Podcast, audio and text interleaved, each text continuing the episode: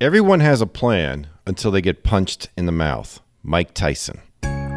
Welcome to Solving the Financial Puzzle, where we seek to unravel the mysteries of personal finance. Join us as we help you put together the pieces of your own financial puzzle. This is Solving the Financial Puzzle with certified financial planner Dan Cuprill.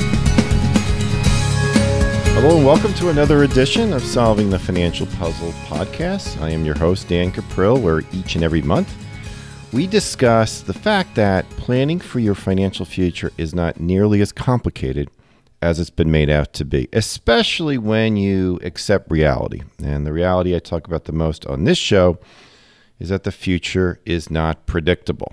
However, in this particular episode, we're going to discuss, because of that, why it is so important to plan. Now, as the opening quote indicated, and if you told me years ago I would ever quote Mike Tyson, I'd tell you you're, you're nuts, but actually he's a pretty smart guy. He, he really is. I mean, if you ever listen to him, I mean, he's not an educated man, but he's not stupid at all. And that's a great quote there. You know, everyone's got a plan until they're, they're punched in the mouth. In other words, yeah, you think everything is going to go smoothly, and then suddenly you're met with some adversity, and a lot of people just wilt.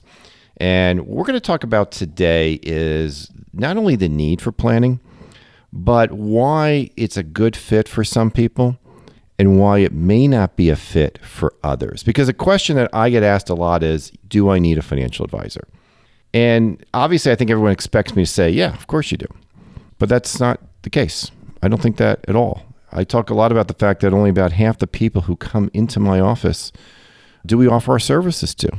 Now, sometimes they do need an advisor, but we just don't feel we're the right one. But other times, truthfully, they do not need one, and I explain to them why. So we're going to get into that today. But first, the disclaimer.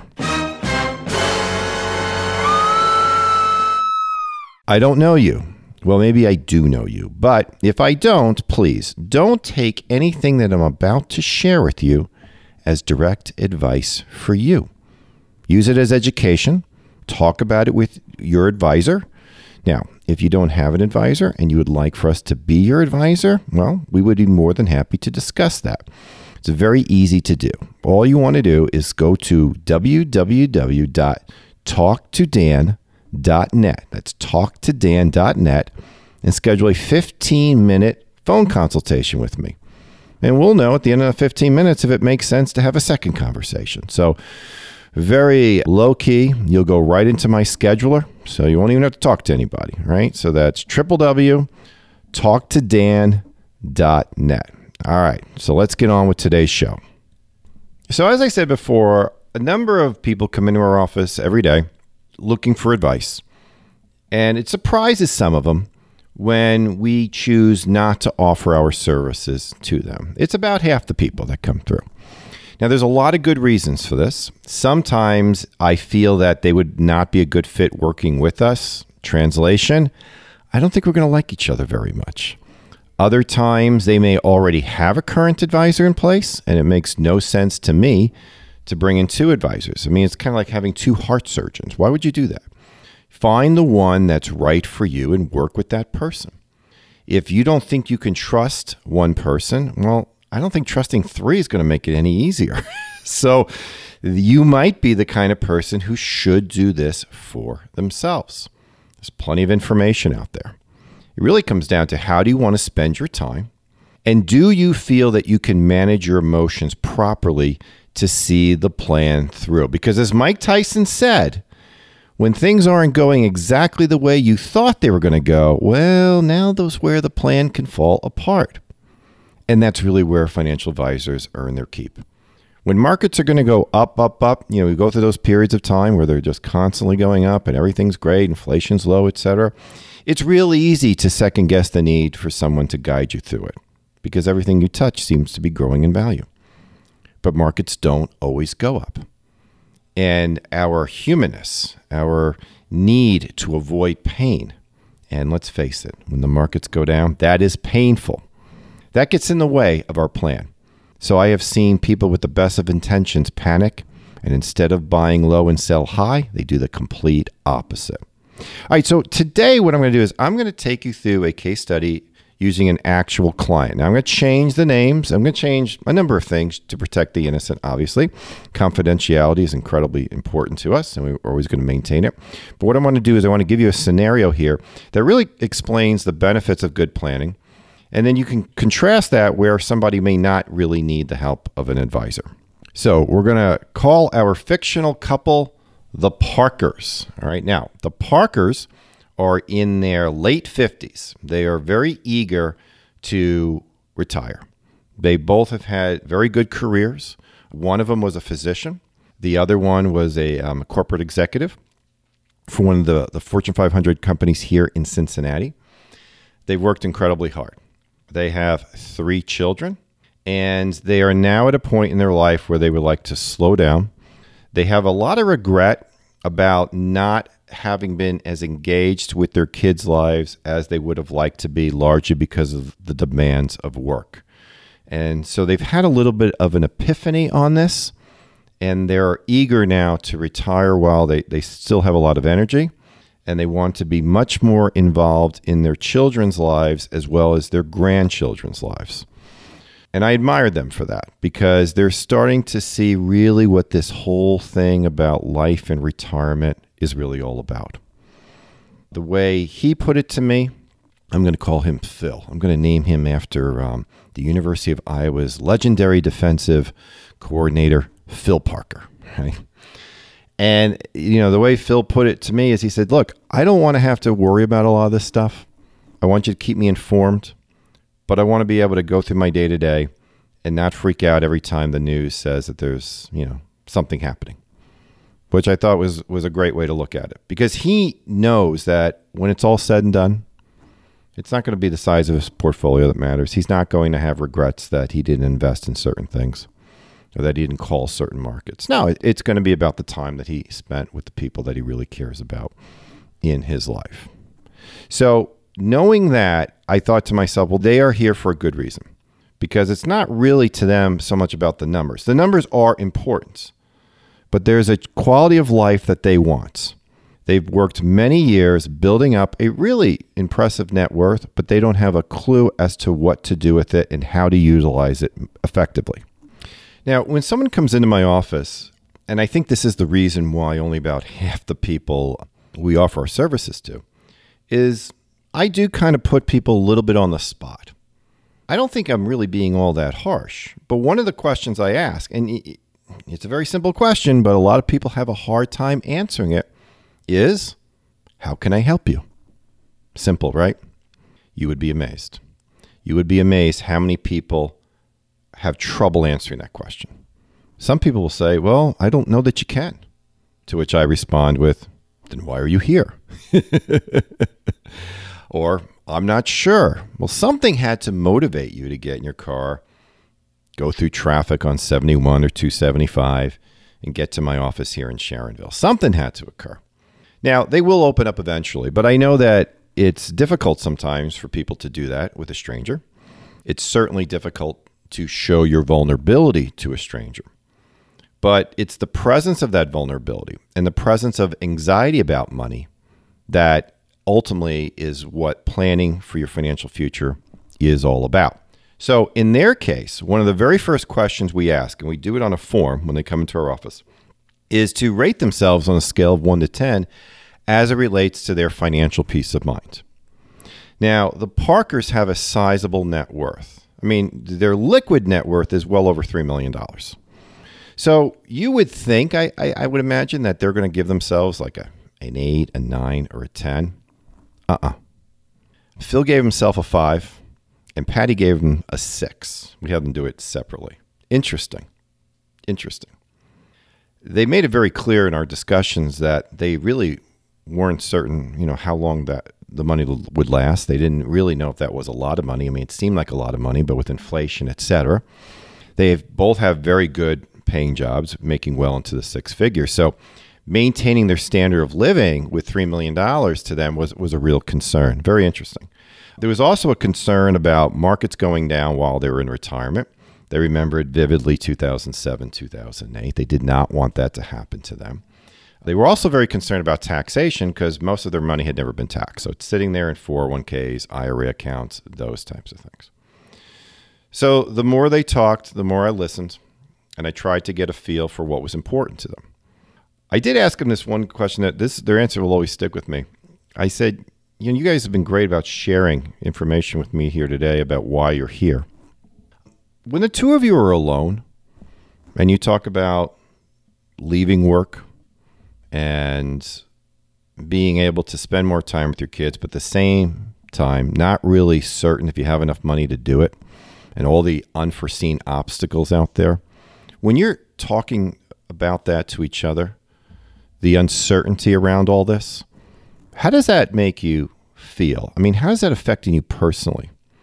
And Patty looked at me and she said, scared as, and I'm not going to swear my podcast, but you know where we're going here, right? scared as excrement. How about that? wow. You know, that was not what you would normally expect somebody with a sizable net worth to say, but there was real fear. So, this is exactly why a good financial advisor exists is to help people overcome that anxiety. Because if you don't, what I fear would happen in their case is that they would just keep working. They would just keep working and they would tell themselves that they have to because they just don't have enough. When when the process was done with them, quite the opposite was revealed. They had more than enough. They were going to be able to do the things that they wanted to do. And once they saw that, well, there was this huge sense of freedom that came upon them. It was really great. It wasn't really much about the numbers as much as it was the assurance that they were going to be okay. Because of their jobs, and in this case, Patty's job, working for a large uh, Fortune 500 company, she'd been doing a lot of traveling in her life. So much so, her travel goals for the future were minimal. That's what she said. She, you know, we've been everywhere I think we'd want to go to. She said there might be a few places here and there, but you know, we don't have this ambition to like, you know, spend two months in Italy or, you know, travel the world or anything like that. She says, I think we've seen everything we want to see. She said, No, what I want is the ability to just get into a plane and visit my three kids wherever they may be and not have to worry that I can't stay longer or that I got to fly an airline that I really don't want to fly. She said, I don't have to fly first class but you know, I would like to fly comfort if they're living in California, and I don't want to feel like you know I can't go. And Phil was very similar. He said, "Yeah, I just would like to be able to you know maintain my golf membership." He says, "I never really played a lot when I was working." He said, contrary to what people think, doctors don't always take a day off every week. At least he didn't.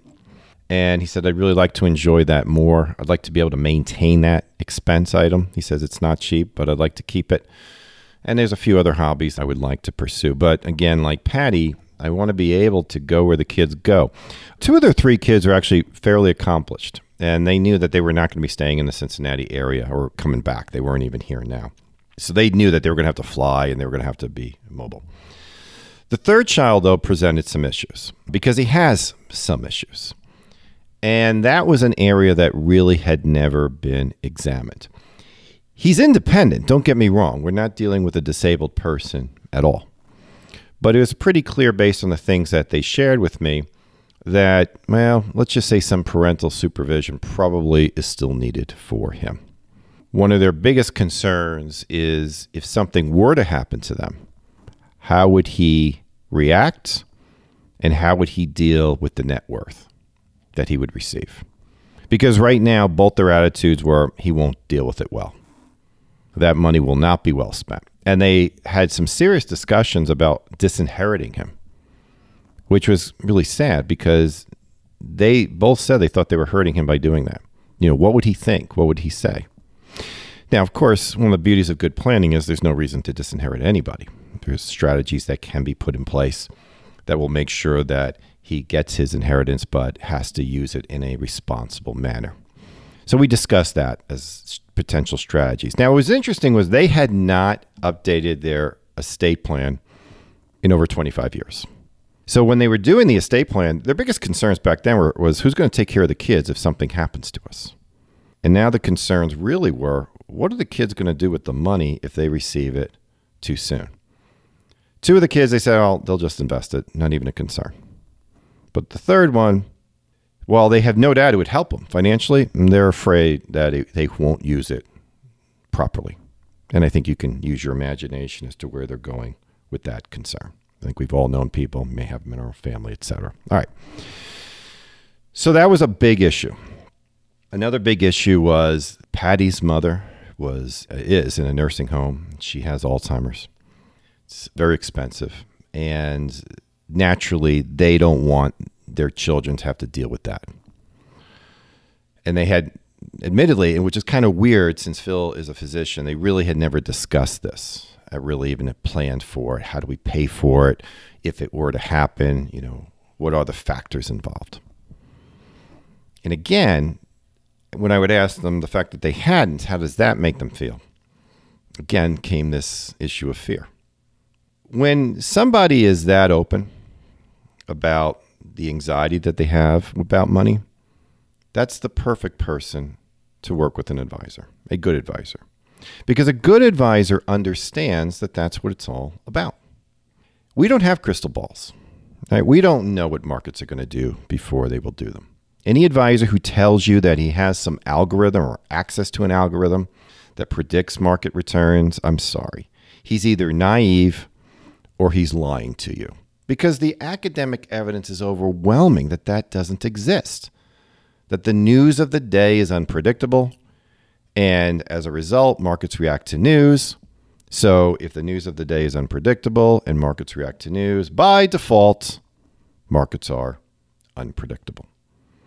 The challenge here is for you, any investor, to not only accept that, but when markets go down, that you don't panic. That you understand that there's part of your money set aside for short term and that there's part of your money that should be set aside for long term. This assumes you do it properly. And that's exactly what a good advisor will do.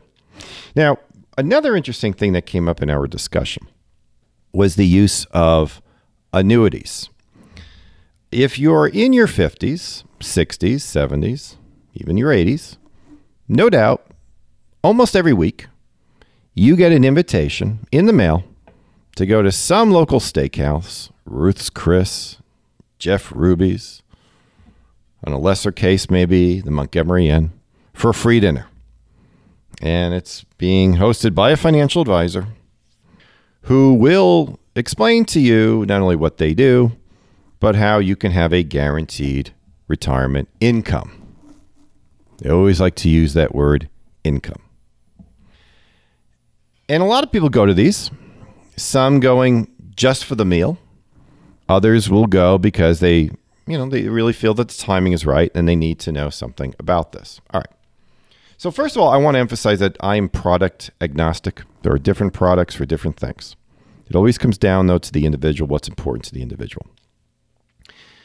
Today, very few people have pension plans. Most of us, if not all of us, have access to Social Security benefits. If you are not eligible for Social Security, like for example, you're a school teacher, then by default, you probably have a pension plan that's guaranteed.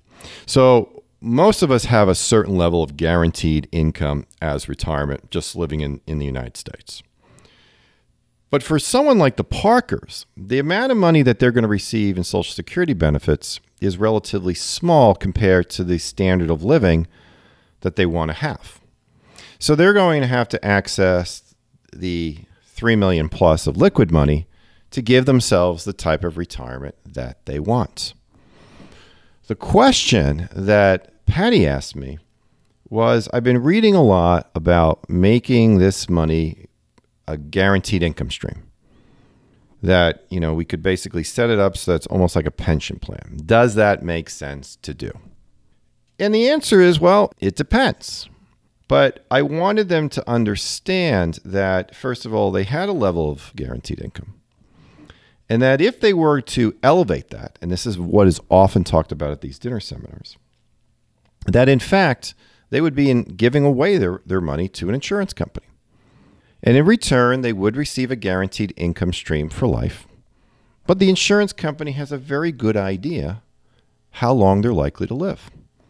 And in many cases, the amount of money that the insurance company will give back to these people is very close to the amount of money they gave to the insurance company.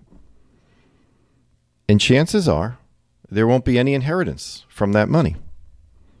Guarantees are great, but they're very, very expensive. And sometimes they're too expensive. But they are sold quite effectively because it's very easy to motivate people with fear. So I kind of talked a little bit about that. I talked about, you know, what surrounds them. I said they weren't necessarily bad, but you just need to understand there's a huge cost for guarantees. You already have a level of guarantee in there. But if that's ultimately what it would take for you to sleep well, to know that, okay, I'm going to give a large chunk of my money to an insurance company, they'll give me an income stream that I cannot outlive. Chances are that income stream won't grow every year, but I can at least have that. If it's enough to meet their needs, fine. That's an option, but it would have resulted in less of an inheritance. In their case, inheritance, at least for the one child, was important. No, they, they were not convinced he was going to handle it well. But once I assured them that there were strategies and structures that could be put in place to minimize his control of that money, well, that was a big relief because they felt that he would never earn the amount of money that the other two kids had. And therefore, they wanted to make sure that they were leaving something for him. What was interesting is through this conversation, and like a lot of the conversations that I have with prospective clients, is that I didn't do a whole lot of talking. I just asked questions. And sometimes when they ask me questions, I ask questions back. Like, well, is there a particular reason why you're asking that? Because what I'm trying to do is get to really what's at the root of the issue here. What is the worry? What is the concern? If the individual is just about the numbers, I made 8% last year and I want to make 9. Or I want an advisor who can successfully determine when markets are going to move. If that's what someone is looking for, we're not the firm for them because I hate to say it, those expectations are irrational expectations. You are setting yourself up for failure. It's like marrying somebody in your 20s and expecting them to always look like they looked in their 20s, even when they're 60. It's not going to happen. and it's the same when it comes to hiring an advisor. Unfortunately, a lot of advisors will take you on saying, eh, sure, we'll give you higher rates of return.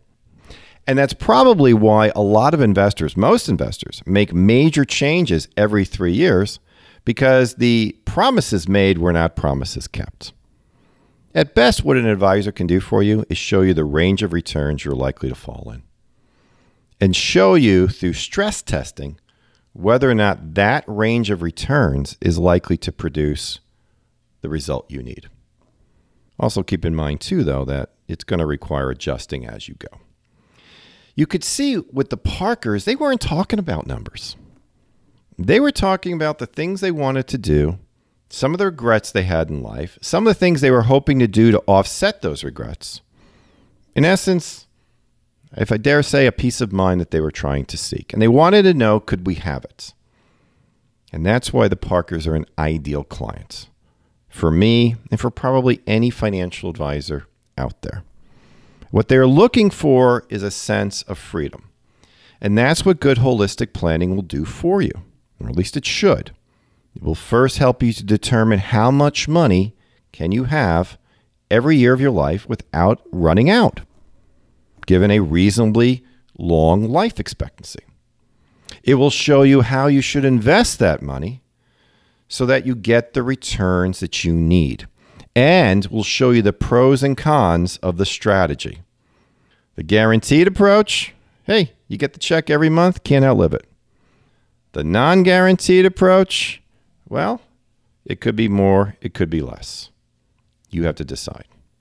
Now, when it comes to non guarantees, let's just understand something. Markets as a whole, over time, have always moved up. But in the short run, not necessarily the case. So it's important that your portfolio reflect both. A well designed portfolio will do that for you. Third area, taxes. You know, in the case of the Parkers, all that money has yet to be taxed. We discussed that. We discussed strategies that we could put in place to take advantage of the current tax code before they retired so that a lot of their money, when they do retire, is not subjected to taxation, but can still grow. And when it's left to their heirs, no tax will be owed then either. Risk management, big part. You know, they don't need life insurance anymore, the Parkers. They had a lot. And keeping it, it's a nice luxury. But if they want, they could use that life insurance and the cash value surrounding that life insurance, so that's a part of that life insurance. They could use that in some ways to offset a far bigger concern custodial care. Exactly what Patty's mom was going through. And then lastly, estate planning. How do we make sure your estate plan allows you to not only take care of yourself, but make sure your heirs are properly taken care of the way that you want? So, their one son who is not a good handler of money, how do we structure the estate plan so that he gets his, but in a reasonable way and in a way that's not going to create any bitterness amongst the rest of the family? And those are all the things that we did. So after that first meeting, they came in and we did a design meeting. And I showed them the direction their current plan was going. Because, quite frankly, if they had everything already in place, maybe they just didn't know it. So we showed them the direction that they are currently heading in all of those areas. And we let them decide if the strategy that they were currently in was optimal or not. If it wasn't optimal, we showed them alternatives. And with each of those alternatives, we showed them the upside and the downside to them. When that design meeting was done, then we wrote the plan. And you know what was interesting? It was their plan. It wasn't my plan, it was their plan. They came up with the recommendations just as much as I did. All I did was facilitate the conversation. So then we wrote the plan. I did. And then I met with them again about a week later and presented it to them.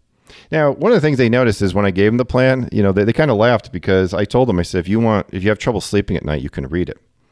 Because I knew they already knew what was in the plan. So instead, I gave them the recommendations.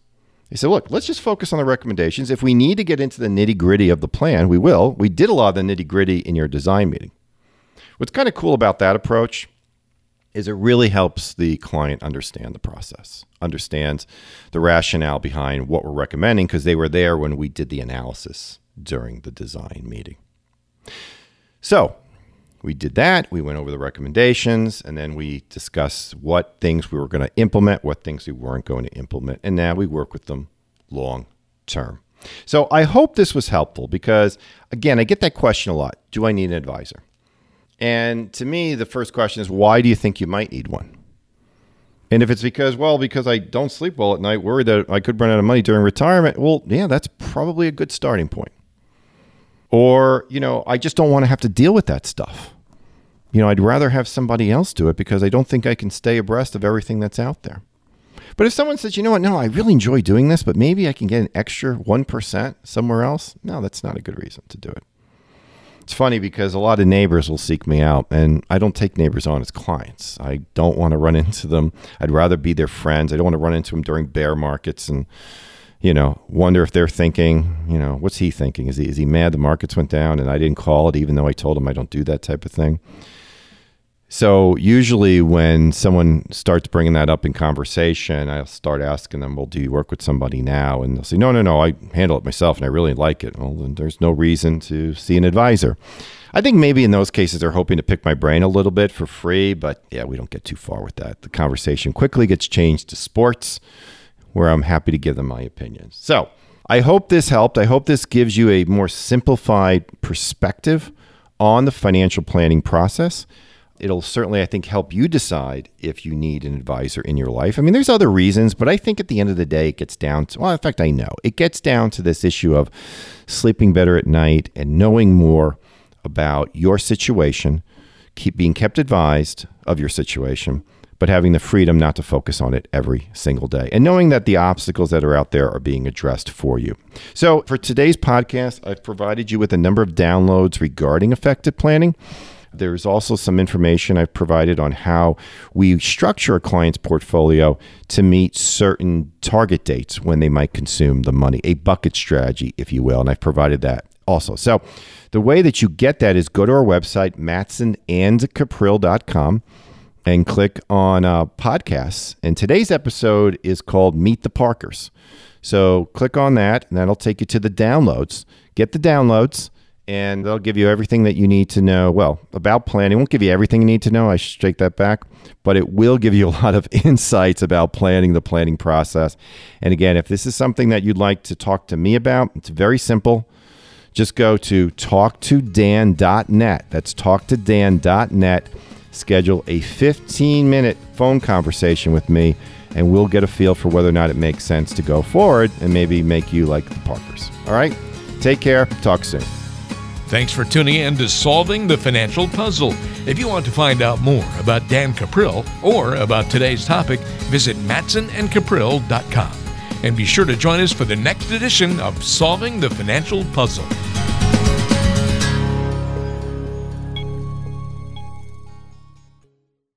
Information provided on today's show is provided for information purposes only and does not constitute investment, tax, or legal advice. Information has been obtained from sources that are deemed to be reliable, but their accuracy and completeness cannot be guaranteed. Always consult with an investment, legal, or tax professional before taking any action. Dan Cuprill is an investment advisor representative of MPM Wealth Advisors and Cuprill Wealth Coaching LLC. Both firms are registered investment advisors. To obtain a copy of Form ADV and a private policy statement for either firm, call 800 353 7923.